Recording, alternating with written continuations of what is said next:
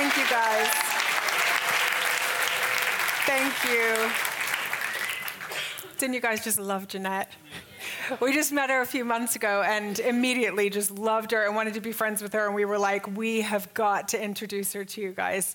Thank you so much again, just for being here and for sharing your story and for being so authentic and just so generous with it. We really appreciate it. Um, I'm, I'm just. Um, so excited about this morning. For anybody who's a regular here, you'll know that we're in the middle of a 10 week series on love and relationships and sexuality. And this is week five, so we're officially like halfway through. So we're doing it, we're getting there. Um, and I'm going to be speaking with Simon this morning on um, um, this part five. I'm super excited because I feel like God's really teaching us um, through this. It feels really practical, and it feels like the church desperately needs to learn how to walk in the world that we find ourselves in today, especially in this area of sexuality. I know that um, when my kids started really asking questions, I'm messing with this now, and it's probably not a good idea. but when my kids um, started asking questions, um, deeper questions about um, what they were hearing in school and everything, I found that I had some beliefs that I held, and I didn't actually know why I believed them. And so I'm just loving this. I've loved this process of learning, and really just loving learning together about all of this. We're always learning in life, aren't we? I mean, I remember when I first moved to the UK, it was a massive learning curve. And um, I was just amazed at how small and quaint everything was. And um, in comparison to my American life before, and the cars were bigger and the houses were bigger, you know, everything was just bigger. And I absolutely loved it here, but it was just small. and I was kind of processing this one day, and I was working in the night shelter at the time, and um, and I kind of just blurted out with a tinge of pride everything's bigger in America. And one of the really quick witted residents who heard me said, Yeah, including the people. and I like quickly learned that I needed a bit of an attitude adjustment. you know, we've, we've all got to learn, and we're going to continue our learning this morning, as I said.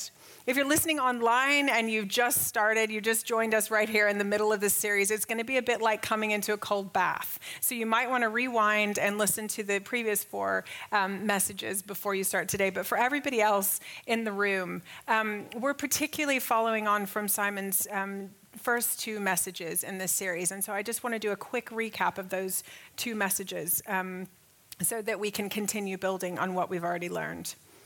So, in the first message, um, Simon looked at the biblical view of sexuality. The Bible says that sex is sacred, it's a good gift, and is given to us by God. But because we haven't treated it as sacred, um, it's become scarred. And for all of us, um, sex has become, um, our sexuality, it, we're, we're all living with the, the damage and the pain of the brokenness of sexuality. And because of that, sexuality needs a savior. It's also worth repeating that as Christians, we have a really different sexual ethic to the culture that we, that we live in. And that's okay. We're not trying to shove our ethics down anyone else's throats. But when we follow Jesus, he calls us to live a different way, and he empowers us to live that way.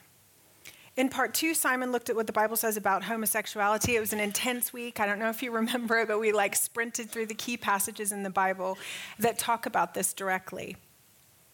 And the conclusions we came to were these that God designed sex as a precious gift for, in, in, within a marriage relationship between a man and a woman.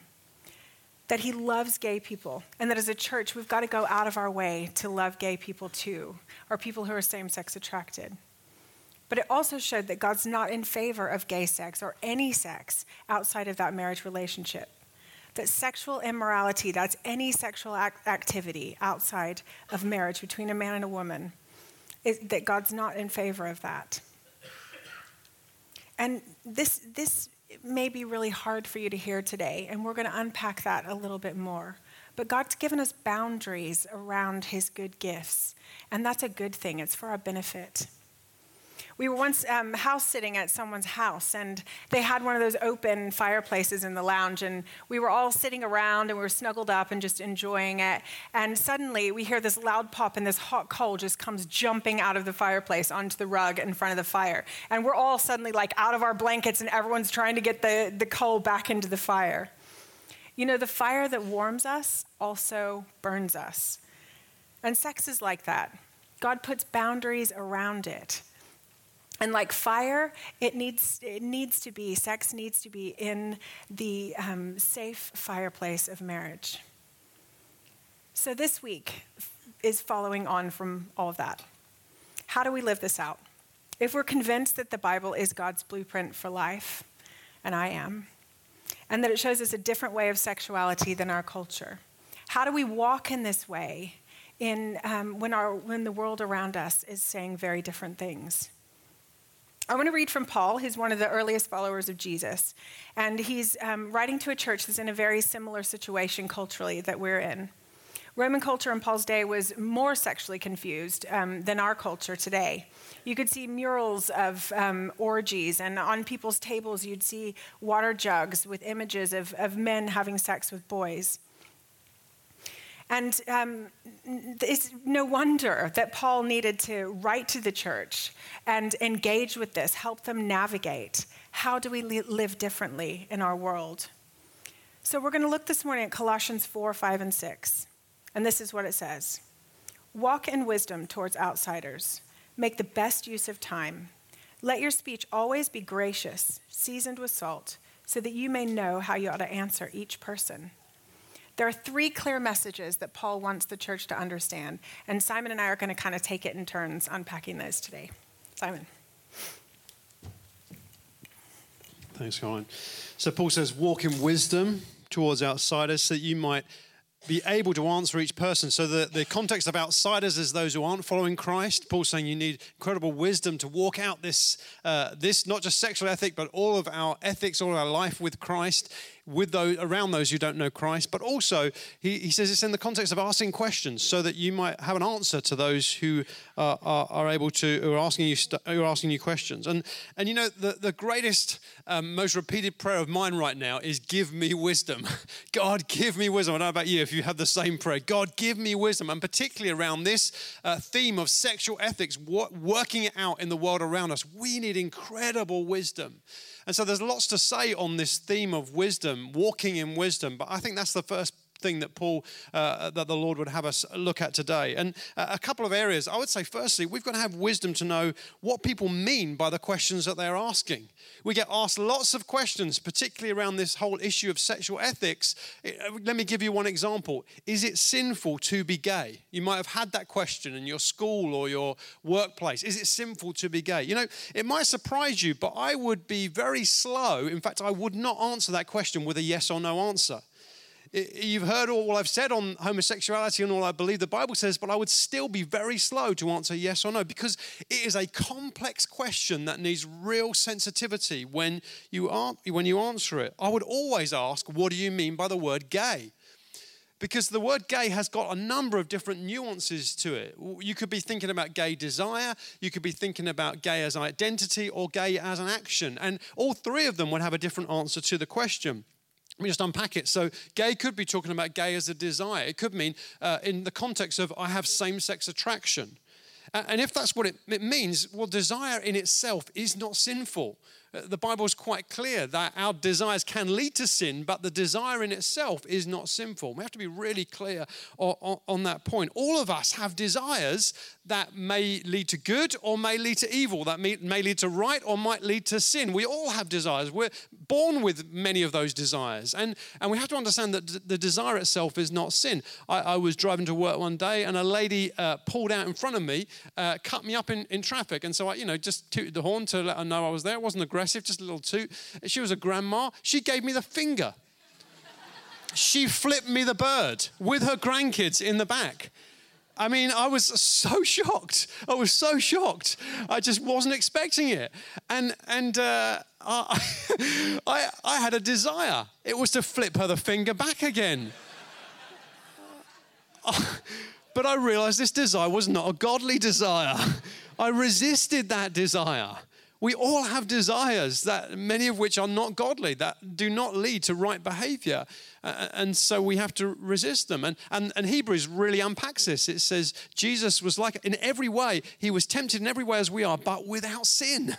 So the Bible is quite clear there is a difference between temptation or desire and, and sin. The two are different. And we have to be clear on that. If it's, is it sinful to be gay might mean, is it sinful to have same sex attraction? And in which case the answer is no because we all have attractions and desires, and some of them are godly and some of them are not.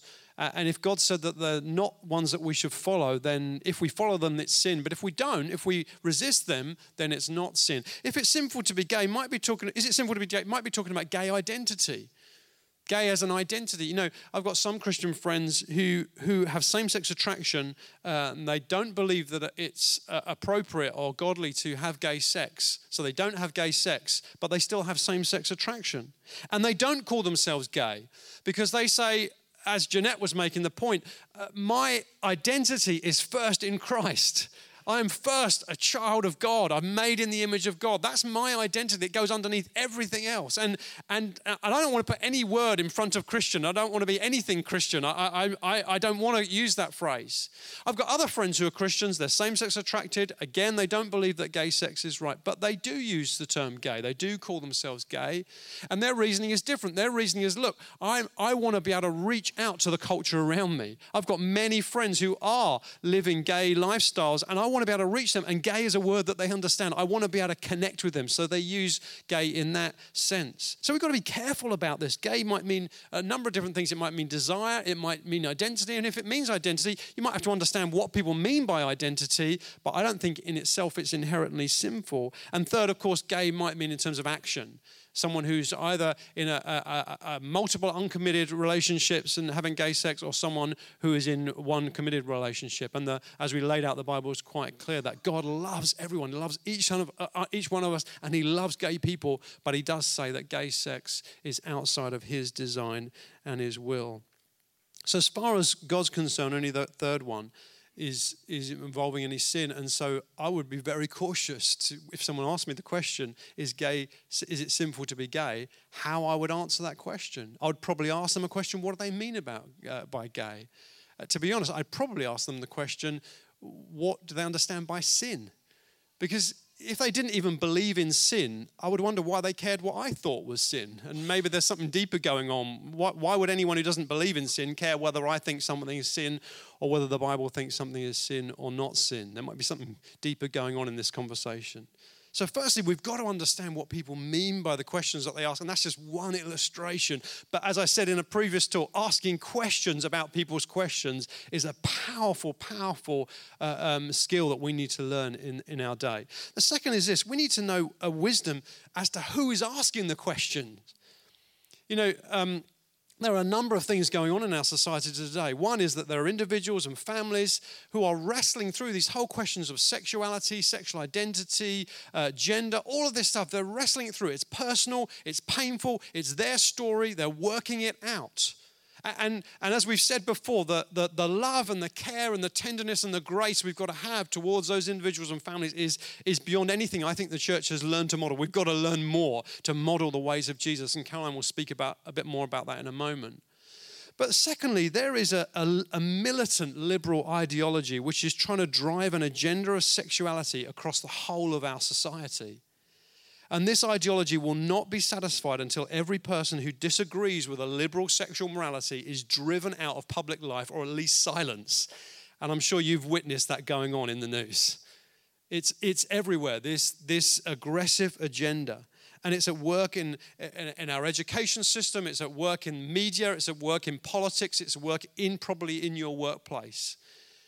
And, and so those, there's these two things going on at the same time. I, I, was chatting to one of our young people who's in the kind of 15 to 18 age group, and I was asking him, when he's known as a Christian in his school, I said, when people ask you about homosexuality in, in your school, which they do a lot, when they ask you, out of 10, how many times would you say it's, it's, it's, they're, they're basically trying to trap you? They're basically trying to make you look stupid, say something that will make you look stupid, uh, say something that will make you look like a homophobe. They're, they're trying to trap you. And what percentage of the time, how many times out of 10 would you say, no, they're genuinely interested in understanding the Christian sexual ethic? He said, oh, no question. Nine times out of 10, they're trying to trap me. Nine times out of ten, it's just a quick, you know, jibe to try and bait me in some way. That's the reality of the world that we're living in. Anyone else experiencing that, that world? We are living in a culture with an increasing amount of entrapment, not just on this issue, but on lots of issues, where there's a few who want to just shout outrage and offense at any given opportunity. They don't, they don't want meaningful dialogue, they just want to shut people down who disagree with them. And even to express a sexual ethic that's different to the liberal agenda is just offensive to, just, you know, beyond anything that people can bear. And, and, I'm not trying to be a doomsday prophet here. I'm not trying to paint the picture uh, too darkly, but I just am wanting to hold up the realities of which I know many of you will be living in, and increasingly I believe that we're living in. Here's the issue who is asking the question is critical. Who is asking the question? And I would say broadly, there are three groups of people. There are those who are trying to trap. There are those who are trying to trap or trick or just make us look stupid as Christians, make us look like homophobes. They're that, those group. There's, there's also those who are just unready they're actually, they've got no understanding of, Christian, uh, of Christianity at all. They've no understanding of God or Jesus or his love or his grace. They're just not ready to hear about the Christian sexual ethic.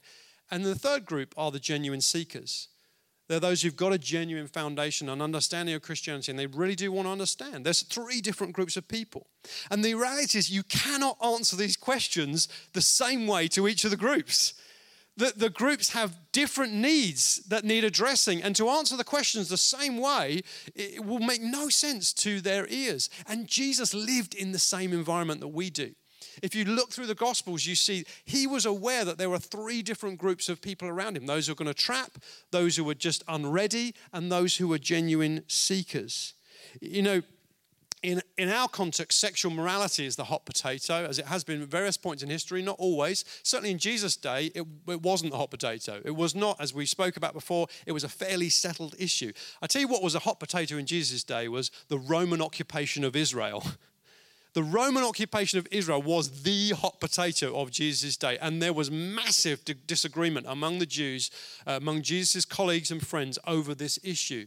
And there's this story in Mark 12 where two groups actually come to Jesus as one group. It's one group it presents, but it's actually two groups. It's the Herodians and the Pharisees. Now, what you've got to understand is the Herodians and the Pharisees hated each other. because the Pharisees were totally against the Roman occupation and they were wanting to drive the Romans out by any means possible. They were, they were religiously wanting to guard Israel. Well, the Herodians, I'm sure they didn't like the Roman, the, the Herodians didn't like the Roman occupation, but to be honest, they were complicit with it. They were underpinning it. They were part of the, the uh, governmental structure. That they were kind of working, and these groups hated each other. They were, had different ends, but they were united in one thing. They both hated Jesus. They both hated Jesus and everything that he stood for. And so it says they came to him as one group, and it says to trap him. And this is what they said. They came to him and said, Teacher, we know that you are true and do not care about anyone's opinion, for you are not swayed by appearances, but truly teach the way of God. Oh, ever felt buttered up by anybody? ever thought you were about to walk into a trap? There's one right there. Is it lawful to pay taxes to Caesar or not? Should we pay them or should we not? Genuine question. Do you see the dilemma? If Jesus answers yes, you should pay taxes, then the people will hate him. The very people who are, who are coming to him will hate him because they'll say, well, he's just, he's just supporting the Roman Empire.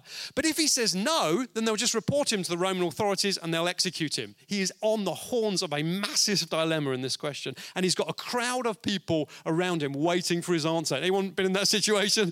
You've been asked the question, you've got a crowd. Jesus is in that situation and his very life is on the line. This is what he says. But knowing their hypocrisy, wisdom. He said to them, Why put me to the test? Bring me a denarius, which was a coin, and let me look at it. And they brought one, and he said to them, Whose likeness and inscription is this? They said to him, Caesar's. Jesus, Jesus said to them, Render to Caesar the things that are Caesar's, and to God the things that are God's. And they marveled at him. You can imagine everyone was like, Oh, where did he pull that out from? They marveled at him. You see, they want to talk about Roman occupation, they want to talk about politics, but he wants to talk about God. They want to talk about one thing, but he wants to talk about another. It's genius. Jesus knew there's these three different groups. Some are come to trap, some are just not ready. Some are genuine seekers. I want to suggest to you that in the public space, we need to pray for the wisdom of heaven And we need to know that God is going to give it to us, that He is going to give us His wisdom to walk this out. Because not every question about sexual morality is a genuine question. Sometimes it's from someone who's trying to trap us. Sometimes it's someone who just has got no understanding of any other framework for Christianity. They're just not ready. And sometimes it is a genuine seeker. Notice this story is, is from the first group. They're, they're trying to trap Jesus, and he uses their agenda to actually promote his agenda. He's got a message that he wants to communicate about God, and he pivots from their question to his own agenda of what he wants to say. What about the second group? What about the group that aren't ready? Those that are unready, who are genuinely asking questions but but, but haven't got a, real foundation or an understanding. You know, there's some things, the reality is in life, there are some things that we are just not ready to hear. We know this as parents, don't we? Sometimes we communicate with, sometimes our kids ask questions and they're just not ready to hear the answer. It's the same in the world as, around us. The problem is often in public space, Christians feel like, well, a genuine question deserves a genuine answer. Not always. People aren't always ready to hear. This is what Jesus says to his own disciples. There are many things I'd like to teach you, but there are some things you are just not ready to hear. You're not ready to hear them. And we need to live in that reality. Much of our society is in this second group. They just aren't ready to hear about Christian sexual ethics. Why? Because they've got no understanding of the goodness of God. They've got no understanding of the love of Christ. They've got no understanding that there is an eternal realm, that this life is temporary. They've got no foundation on which to put sexual ethics. And if you just give them sexual ethics without any of that stuff, they'll just think that God hates them, that he's, he's a, a spoil sport and a killjoy. They won't understand the framework within which our Christian sexual ethics sits. We've got to think carefully before answering a question to those who are unready. Now, I was talking about this um, a while ago, and someone was, was saying, Simon, I get the principle, but how? He said, I'm being hammered in my workplace every day on the shop floor with these questions. How do I answer then? So I thought, I don't know if this is helpful or not, but I thought, how, uh, let me just give you some sample answers. This is how I would answer some of these questions. And particularly if I thought that the group coming to me were, were either, uh, the person talking to me was either out to trap me, make me look stupid, or they just weren't ready, which to be honest is the majority of people I would say who are asking questions. Here's some sample answers that I think, I don't know whether this will help you or not, if it's wise or not, but anyway, I'm going for it. here's, a, here's some sample answers. What about this one? Do you think gay sex is sinful? Do you think gay sex is sinful? That question's been put. You know, I've already said I would start with questions and I would ask them some questions about their question, but let's say that, that we've got past that point. I would say this I think lots of things are sinful, but the main message that I would want everyone to know, and certainly every gay person to know, is that God loves them, that He sent His Son to die for them, that He has got a hope and a future for them, that His love was so intense and sacrificial that He sent Jesus to die for them. That's how I would answer that question. What about this one? Why are Christians so homophobic? Now, if you're asked that question, I'd say first, don't be defensive. It's an aggressive question that's asked a lot at the moment. Why are Christians so homophobic? This is what I would say. I would say, listen, a phobia is a fear or a hatred of something. But the thing is, Jesus taught us as Christians to love even our enemies. And he said that his love, perfect love, drives out fear. So as Christians, we have got no reason to hate or fear anyone. We're called to love everyone. And, and that's how we should respond, I think, to that question. What about this? Are you saying that gay people have to change? I would say something like, Do you know what? I'm saying that everyone has to change. we all have to change. We all have something, things we have to change from. We all have things that we have to turn away from if we genuinely want to follow Christ. We all have to change. Do you think trans people are wrong about their identity? I think we're all wrong about our identity. I think until we meet Jesus, not one person knows truly who they are. And that's what my story would be. I didn't know who I was until I met Christ. And then when you meet Jesus, it's from that place that you realize who you are and who you are called to be. I know that's helpful mm, to give you some sample answers, but I hope you see where I'm going and why I'd approach that. And some might say, well, you're just dodging the question. You're just trying to duck the question, Simon. Well, am I? Or am I giving an appropriate question to those, particularly those first two groups, someone who's trying to trap or someone who just isn't ready to hear the full story? You see, the problem is there's so much emotion, there's so much pain, there's so much damage being done over this subject. And to be honest, some of that by Christians who've answered unwisely. I really believe we need to listen to God with real wisdom in our day.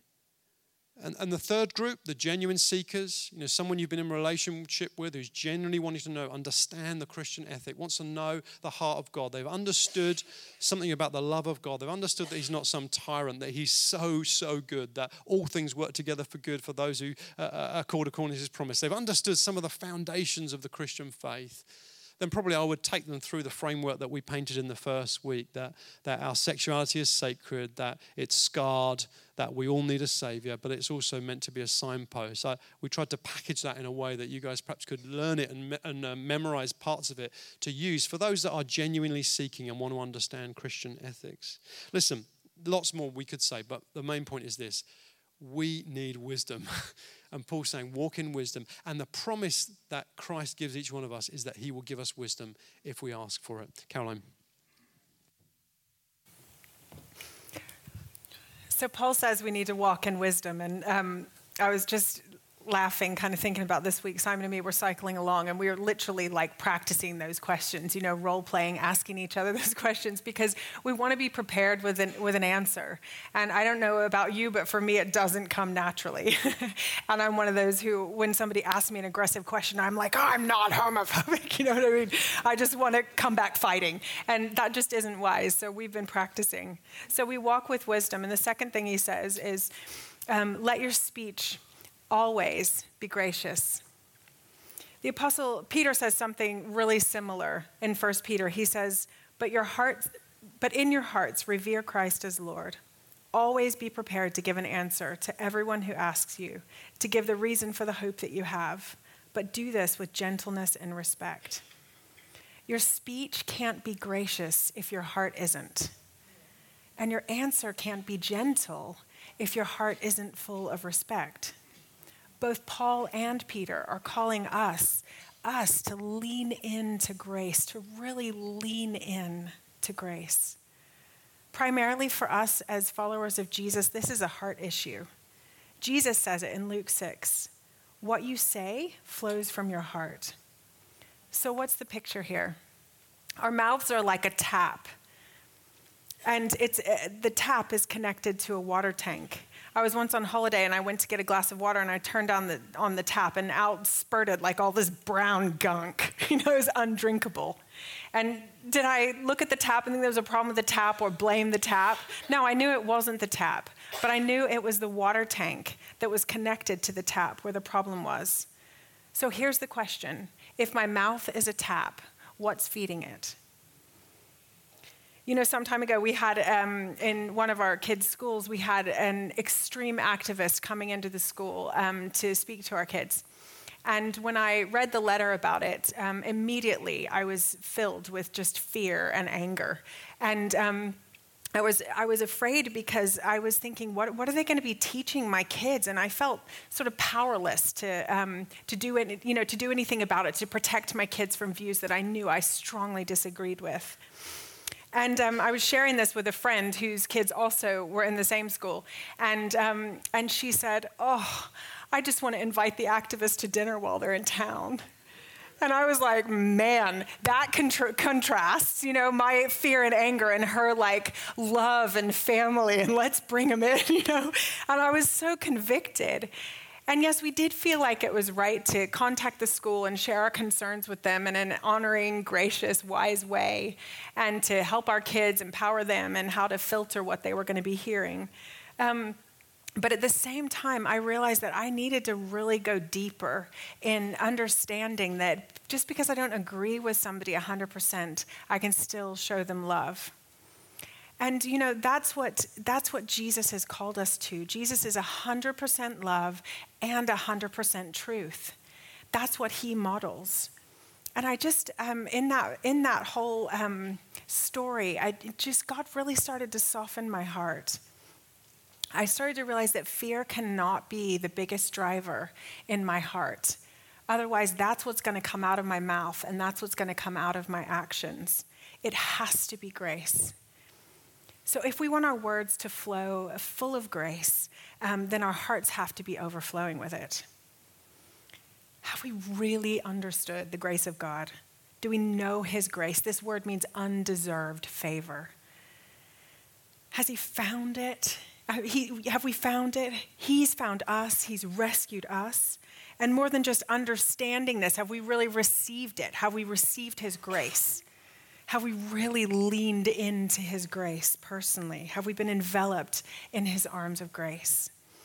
It's amazing. We don't deserve His favor, but He gives it anyway. And I remember I started to get this. Um, it was around my sexual um, sin, actually. And I grew up learning about the Bible, and I knew that God's best for me was to keep fire, um, keep the fire of sex in that safe fireplace of marriage. Um, but I didn't live that way. And during my um, university years, I was super insecure and I was just looking for affirmation from men. And I, I made loads of mistakes. And by the time I met Simon, I, um, I was, you know, I had done all sorts of things I wish I hadn't done. And I was carrying loads of shame and I was hiding. And I felt really dirty and um, unworthy on the inside. And the father started pointing to this, and he led me on this like really painful but beautiful journey of um, deciding I was going to tell the whole story to a trusted friend, and I did that. And then after that, I told Simon, and and then after that, actually, the week before I got married, I told my dad. I'm not saying you got to like air all your dirty laundry to your dad, but um, that's what I wanted to do, and so I did. And in all three of those situations, each time I finished the story, what I received was grace. They didn't reject me, they didn't judge me, they didn't look at me disgusted, but they hugged me and they told me they loved me and they thanked me for sharing. And then they pointed me to Jesus. And you know, when I went to Jesus and I told him, I'm sorry, when I repented, he forgave me and he completely washed me of all my filth. And so, a week after the third conversation, when I told my dad, when he walked me down the aisle, I felt like, man, I should be in this white dress. I am completely washed. I am completely clean. It was stunning. What's going to help us navigate this complex issue is making sure that our hearts are full of grace. We've got to stay connected to our own stories, remembering that we're all trophies of grace. We don't stand on our own merit, but we stand on the grace of Jesus. Do you believe that, really believe that God has boundless grace towards you? What about your gay friend or your transgender friend? Do you believe that's true for them? Or maybe you're here this morning and you're gay or you're same sex attracted. Maybe, maybe you don't fully know, but it's true. It's true for you. Yes, God says some things that we do are sinful our lying, our greed, our sexual activity outside of marriage, but He has grace for us, and He has love for us. And He calls us to Him because of His love and by the power of His love. Remember, Paul says in this verse, let your grace always, sorry, let your speech always be gracious. Once we've leaned into grace, we've been transformed by grace. Grace is what starts to pour out of our mouths. Paul says, let your speech always be gracious. And that word always is tough. Um, I don't know if you were taught, don't ever say always and never. always is hard. That's a hard mark to hit. And we all make mistakes, don't we? We say things that we're not meant to say, but I think the word always is here to show us to take incredible care with our words. I'm a creative person. I love creating. I love baking. I love designing and um, and gardening. And this week, um, or the past week, my favorite day was when I went to the garden center. I look forward to it all year um, to buy the plants for my summer pots. And I go to like three or four different garden centers, and I'm like comparing things and looking at what plants look good together. And um, I just love it. And my favorite plant that I buy every year is called um, Lysimachia. And that probably means nothing to most of, most of you. I even had to look up the name. But I love it because it's like got these acid green leaves and it really trails over the pot and it makes anything that stands next to it like really pop because it's such a vibrant color. I love it. And I love creating, but one thing that amazes me about God, He's a creator too, but He creates with His words. It's incredible. I have to get my hands dirty, but all He has to do is speak. His word is that powerful. And you know, the amazing thing is, is that we're created in his image. And our words are powerful as well. That's why Paul says, let your words always be gracious. Isn't that challenging? If you were walking through life carrying a stick of dynamite, um, and you, you'd take real care, wouldn't you? Because it could explode at any point. Imagine people couldn't see the dynamite, they just um, observed you.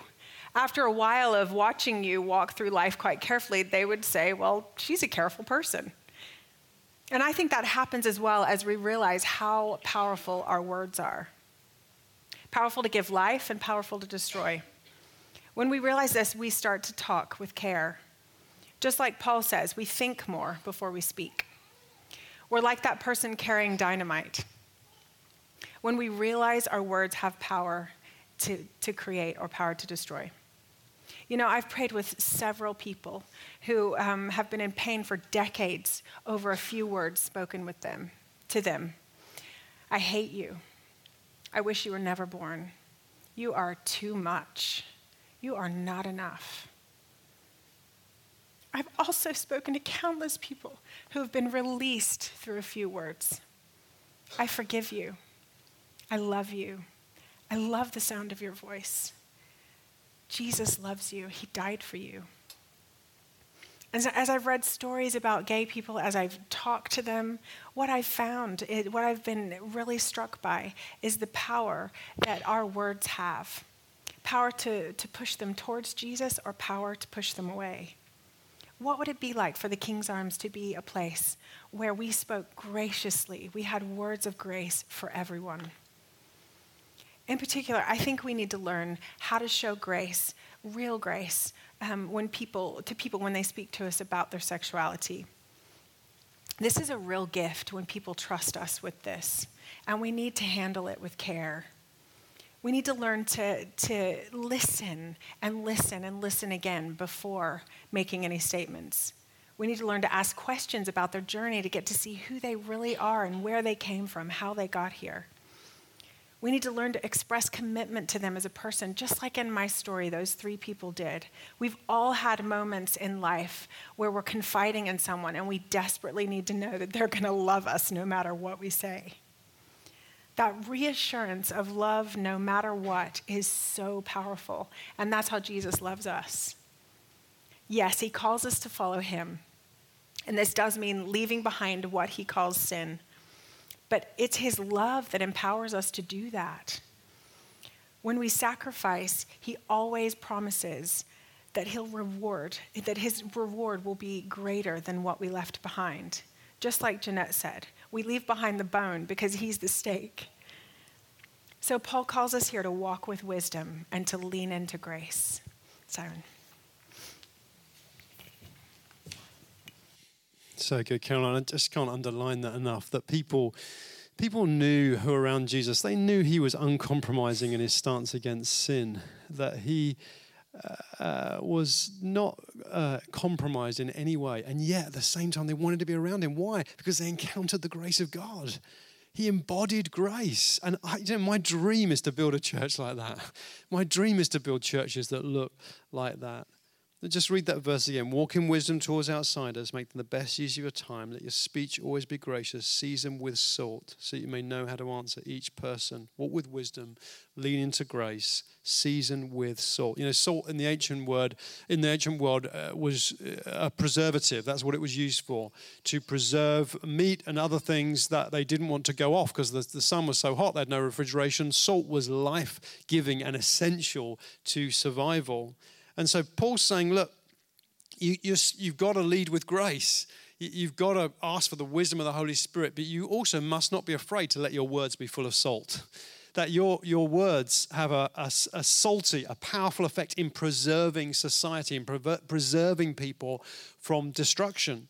And, and it's critical that we understand that. This goes part of this. And as I, I said a, a, few weeks ago, there's numbers of uh, different ways that we can do that, I think. But it's, so important that as Christians, we are not intimidated into silence in this day, that we are ready to stand and to speak out where we need to. You know, one area uh, I feel passionate about is we should be leading the way in combating and speaking against verbal or physical abuse against gay or transgender people.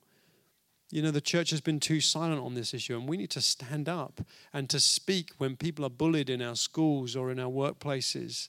We need to be those who are willing to stand up. And, and it's not fun standing up to bullies, but we need to be those who are willing to do so.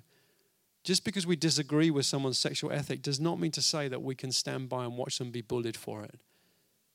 You know, that Christians, are, I said it before, but Christians are, I think 2016, uh, there were over 50,000, probably closer to 100,000 Christians who were martyred for their faith, one every six minutes. We of all people, that Christianity is the most persecuted religious group on the planet. We of all people should know what it means to be persecuted and bullied. And we should also know what it means to stand against bullies, to, to stand against those who are uh, abusing people for their beliefs. So we should let our salt come out in that way. We also need to stand against, though, the view that the Christian sexual ethic is harmful or, or it's lim- restrictive in some way. Uh, Matt Lee Anderson, who was quoting Neil Shenvi, says this We should wholeheartedly affirm that oppression is wrong and that harm should be avoided. With that understood, we're then compelled to point out that what constitutes oppression and harm will depend entirely on what is true about reality. Seatbelts take away our freedom, and vaccines make our arms sore.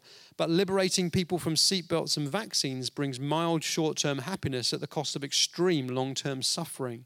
In the same way, to argue that a Christian sexual ethic is harmful or restrictive is both a misunderstanding, to, is both to misunderstand the Christian sexual ethic and to assume that Christianity is false. If Christianity is true, then obedience to God's will obedience to God, sorry, will produce joy in the present and joy for eternity. If Christianity is true, then obedience to God will produce joy in the present and joy for eternity. It's a powerful quote, which I messed up, unfortunately. A powerful quote.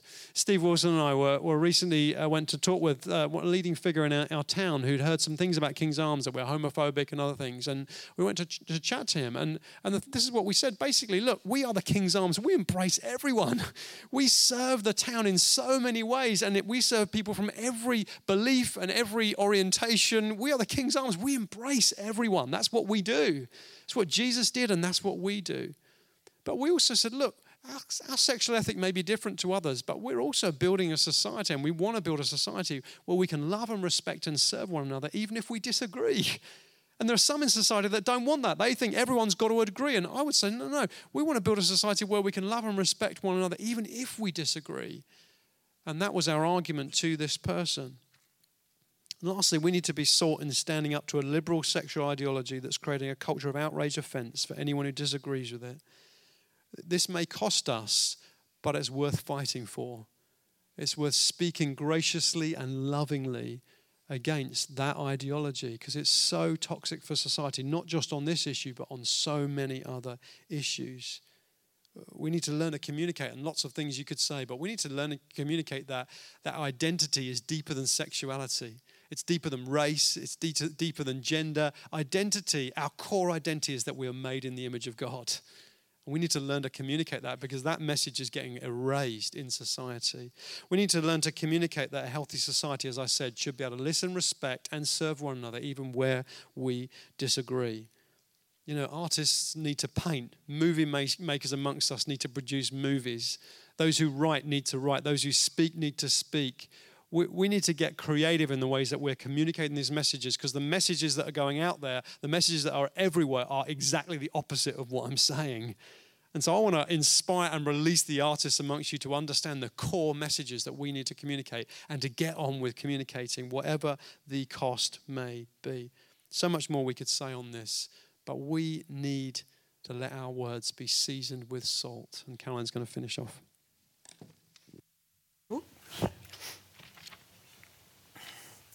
Just to wrap up, I remember a couple uh, years ago, a while back, walking into a building and they had a display up. And um, in the middle it said sexuality. And around the display there were pictures, faces of different celebrities. And across one of the faces it said bisexual. And across one it said transgender. And across one it said um, gay. And it was all these different sexualities and these labels across their faces.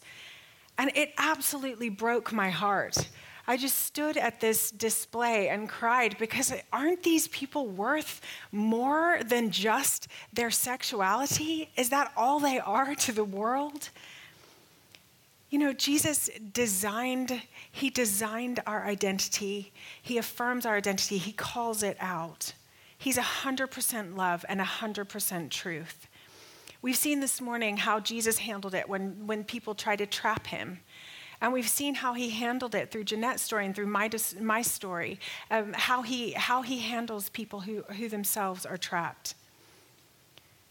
He spoke truth, unwavering truth, with outrageous love.